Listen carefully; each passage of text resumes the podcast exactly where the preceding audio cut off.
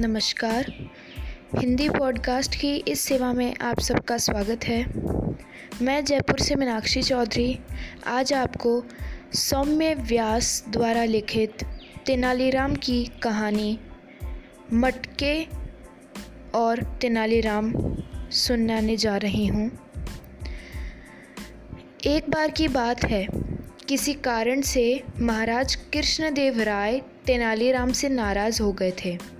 वे उनसे इतना नाराज़ हो गए थे कि उन्होंने कहा, पंडित तेनालीराम, आप अब हमें अपनी शक्ल नहीं दिखाएँगे। और अगर आपने हमारे आदेश का पालन नहीं किया तो हम आपको कोड़े मारने का आदेश देंगे। महाराज की यह बात सुनकर तेनालीराम वहाँ से चुपचाप चले गए। अगले दिन जब दरबार लगा तो तेनालीराम से जलने वाले कुछ मंत्रियों ने महाराज के दरबार में आने से पहले ही उनके कारण भरने शुरू कर दिए। उन्होंने कहा, महाराज, आपके मना करने के बावजूद तेनाली दरबार में आ पहुँचे हैं। इतना ही नहीं, यहाँ आकर वे हँसी टिटोली भी कर रहे हैं। यह तो आपके आदेश की अवेलना है।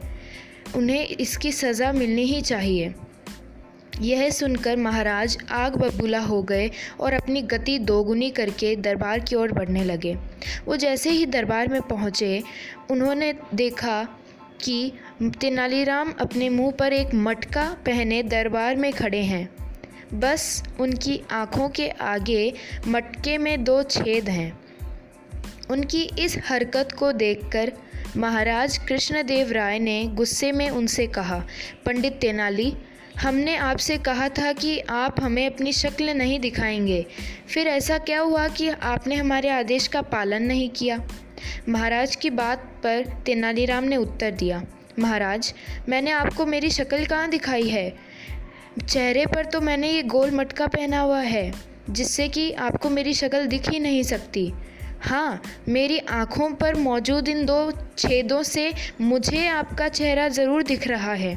लेकिन आपने मुझे आप, आपकी शक्ल देखने से तो मना नहीं किया है न? तेनालीराम की यह बात सुनकर महाराज कृष्णदेव राय की हँसी छूट गई और वो ज़ोर ज़ोर से हंसने लगे। उन्होंने कहा पंडित तेनाली आपकी बुद्धि के आगे हमारा गुस्सा करना मुमकिन ही नहीं है।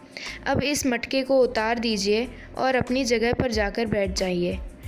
कहानी से हमें यह सीख मिलती है कि परिस्थिति चाहे जैसी हो, उसे अपने पक्ष में किया जा सकता है। बस इसके लिए दिमाग की ज़रूरत है। धन्यवाद। मिलते हैं एक नए एपिसोड में नई कहानी के साथ।